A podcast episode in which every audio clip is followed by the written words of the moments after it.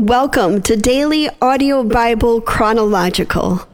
Today is the 24th day of November. Happy Thanksgiving to everybody here in the U.S. as we celebrate this day of Thanksgiving. Hopefully, around a table of good food with friends and family and people that you love. And I pray that we pause and we give thanks to God for all that He's done throughout this year. Going back a little further, all that He's done in our lives, and even all that He didn't do, that He withheld from us because He's God and He knows better than we do. Historically speaking, this is uh, one of my f- favorite days. I just I love the crisp in the air. I love all things Thanksgiving carbs. I love the gathering of family around the table.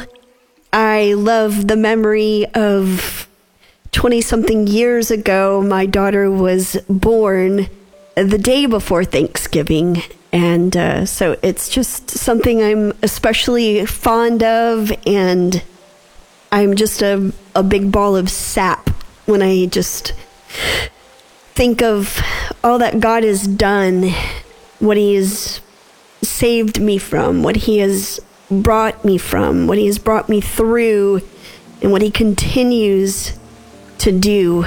Uh, just to look back and see His unchanging hand, His steady, strong, capable hand where I fell. you know, we say, sometimes say that as parents, you don't let your kids fall, but sometimes they're going to fall.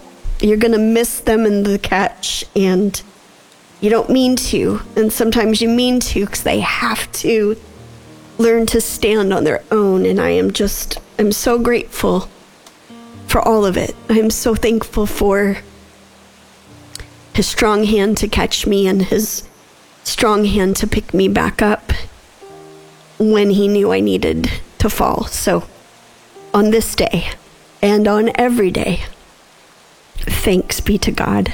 Today we are starting a brand new book, the book of Galatians, and we're reading chapters 1 through 3 today. This week we're in the Christian Standard Bible, Galatians chapter 1. Paul, an apostle, not from men or by man, but by Jesus Christ and God the Father who raised him from the dead, and all the brothers who are with me, to the churches of Galatia. Grace to you and peace from God the Father and our Lord Jesus Christ, who gave himself for our sins to rescue us from this present evil age according to the will of our God and Father. To him be the glory forever and ever. Amen.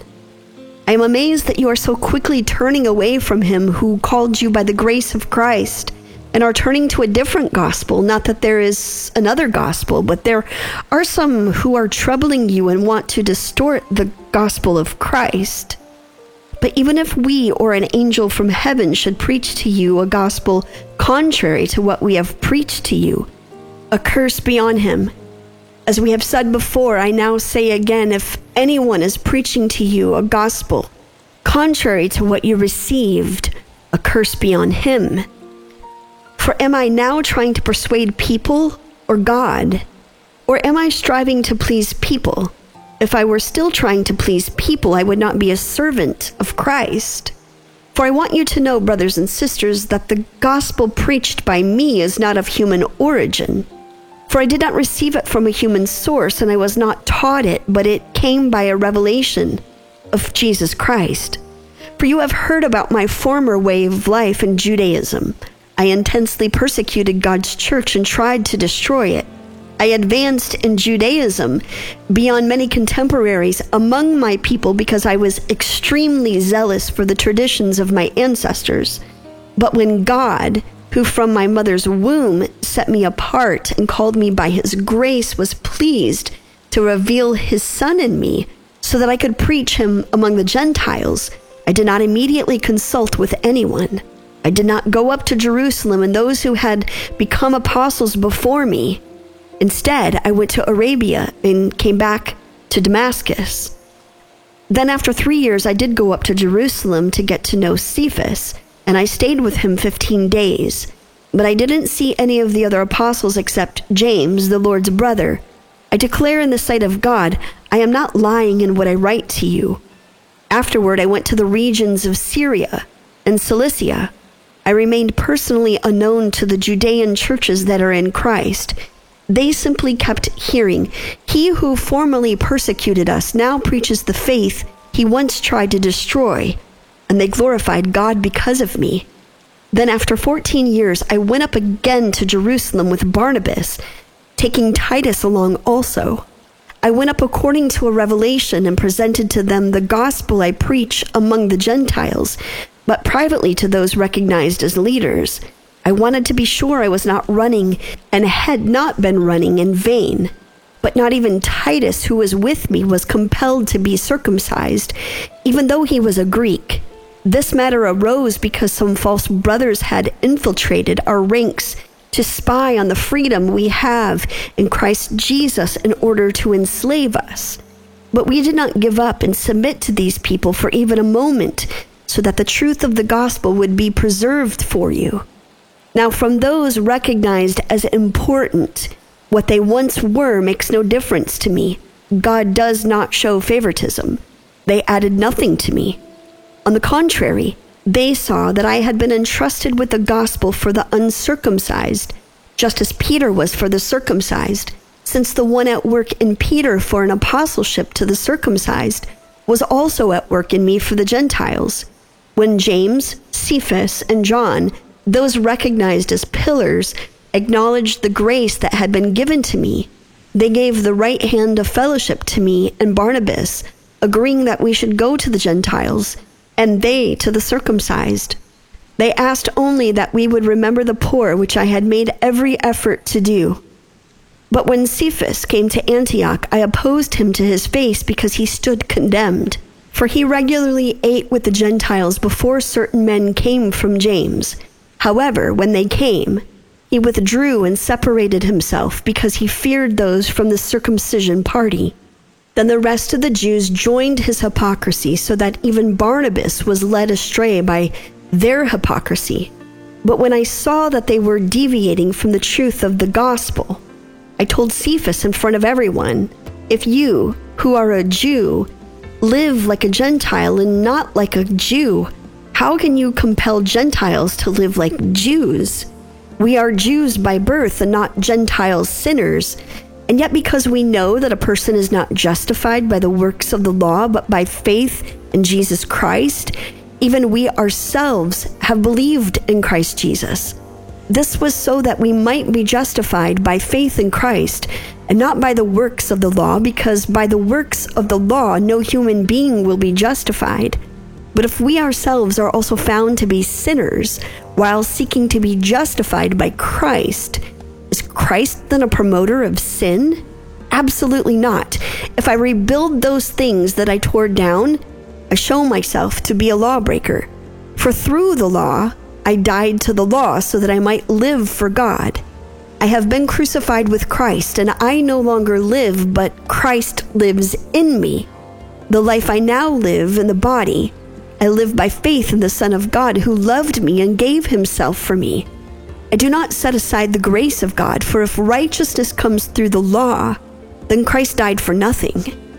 You foolish Galatians, who has cast a spell on you, before whose eyes Jesus Christ was publicly portrayed as crucified? I only want to learn this from you.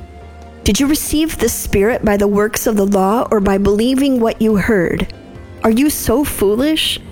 After beginning by the Spirit, are you now finishing by the flesh? Did you experience so much for nothing, if in fact it was for nothing? So then, does God give you the Spirit and work miracles among you by your doing the works of the law? Or is it by believing what you heard, just like Abraham, who believed God, and it was credited to him for righteousness? You know then that those who have faith these are Abraham's sons.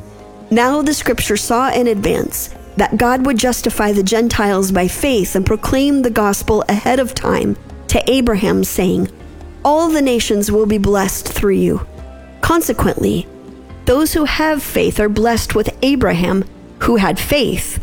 For all who rely on the works of the law are under a curse because it is written, Everyone who does not do everything written in the book of the law is cursed. Now it is clear that no one is justified before God by the law, because the righteous will live by faith. But the law is not based on faith. Instead, the one who does these things will live by them. Christ redeemed us from the curse of the law by becoming a curse for us, because it is written, Cursed is everyone who is hung on a tree. The purpose was that the blessing of Abraham would come to the Gentiles by Christ Jesus so that we could receive the promised Spirit through faith. Brothers and sisters, I'm using a human illustration. No one sets aside or makes additions to a validated human will. Now the promises were spoken to Abraham and to his seed. He does not say, and to seeds, as though referring to many, but referring to one, and to your seed, who is Christ. My point is this the law, which came 430 years later, does not invalidate a covenant previously established by God and thus cancel the promise. For if the inheritance is based on the law, it is no longer based on the promise, but God has graciously given it to Abraham through the promise. Why then was the law given? It was added for the sake of transgressions until the seed to whom the promise was made would come.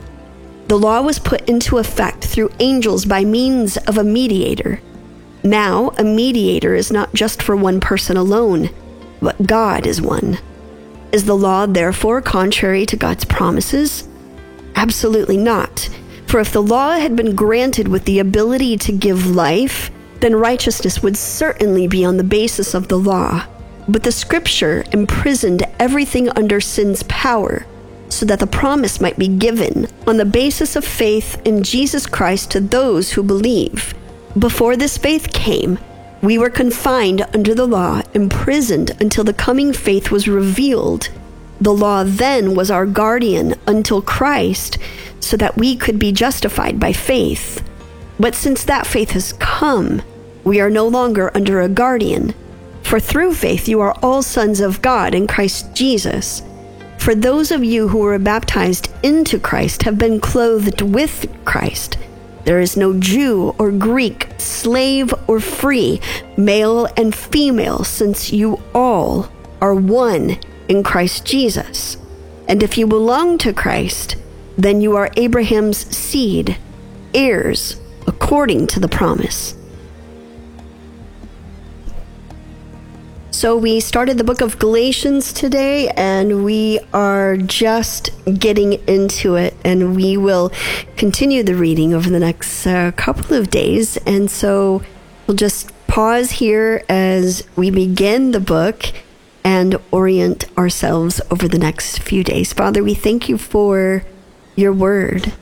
We thank you for this day that represents to so many of us a day of looking back over the last year, giving thanks, giving praise, giving all glory and honor due to you, all that you've done in our lives. But I also thank you for all that you have withheld from us because you are a good God. You are a good Father and you know best. Your ways are higher. You can see all the way to the end. So while some of it doesn't make sense to us yet, let us be careful to give you thanks for all that you know, all that you see, all that you do and do not do in our lives. And may we pause for more than just a day. May we reflect beyond just one day around one meal, but may Thanksgiving be a part of our lives contentment, not always reaching and wanting and grabbing for more out of comparison, out of unsettling, out of unrest. But let us find contentment with all that we have already. Now, you have been so good, so faithful, so kind, so compassionate, and so loving to us. And we thank you on this day and every day after. We pray this now in the name of the Father, the Son, and the Holy Spirit. Amen. I wish all of you this day, if you're celebrating, a very happy, a very warm, a very fruitful Thanksgiving.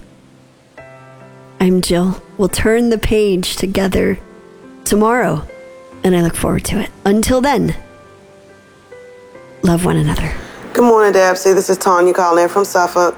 Today is Saturday, November the 9th. I wanted to uh, pray for Christy calling in from Kentucky, and then she also wanted prayer for a Susan. I believe it was her friend named Ruth, and then it was a another. It's another name. I'm sorry. It was a it was her husband, I think. But I'm sorry. But Heavenly Father, you know God, who um, she's called in for a prayer. Heavenly Father, I come to you on behalf of these people, Heavenly Father. Lord, I just want to say thank you, Lord God, and we love you for being the Almighty God that you are, Heavenly Father. Heavenly Father, I want to thank you for the speed of recovery uh, for the young lady that had the surgery, Lord God. I'm just trusting and believing in you, Father, for that. Heavenly Father, I'm asking for confidence for Ruth, Father.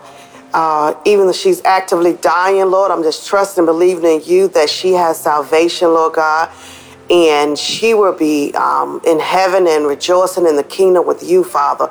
So as she uh, actively transition, Heavenly Father, I'm asking, Lord God, you just give her peace, Father, give her comfort, Lord God, like there's no other. And Ruth's family, Lord God, her children, Lord God, I'm asking, Lord God, that you just touch them, Lord God, and that they would want to have a relationship with you, Father, and they accept Jesus Christ as their Lord and Savior, Father. I'm just believing in that right now in the mighty name of Jesus. Lord God, we love you as always, Father, and I just continue to pray, bless your uh, holy Son named Jesus. And I just want to thank you again. And I'm asking all things be done and was counted all done in the mighty, mighty name of Jesus. Dabsy family, I love you guys. Continue to be encouraged and know that God loves you as well. Good morning, Daily Audio Bible. This is Diane Olive and Jeff Brown from Newburgh, Indiana. On November 20th at the uh, Chronological. And this is, I've already turned in my praise report, and this is my minute for prayer requests. And I want to reach out to everybody who has any kind of mental illness. For you, Lord, to heal them and deliver them from depression, from any kind of anxiety, or any kind of fear, or any kind of feelings that, that you've committed the unpardonable sin. And I want to pray for all of you today because I'm one of you. I'm one who has dealt with depression for many, many years. And God is over the years healing me, even now. And so I pray for everyone who is suffering any kind of mental illness. Be healed. God wants you healed more than you want to be healed. Put your trust in Him. If you can't trace his hand, trust his heart. My dear friends who suffer emotional and uh, other kinds of sufferings, God sees, He hears, and He knows you. And I believe He is, even right now, putting His hand upon you and delivering you. Um, Hi, this is Nida praising God. I'm calling in uh, to thank you to, to the um, DABC family for lifting me up and my daughter over my grandson that he uh, took his life, and I appreciate you all. Thank you for your prayers. I listen to all the scripture reading every day, and God lifts me up, and I listen to all the prayer warrior and the people calling and sharing their testimony. Father God, it was just awesome to really listen to all this and praying for one another. Thank you, Brian, for this ministry. It really lifts me up. Love you all. Thank you again for your prayers. Good morning, Daily Audio Bible Chronological Family. This is Michael from London.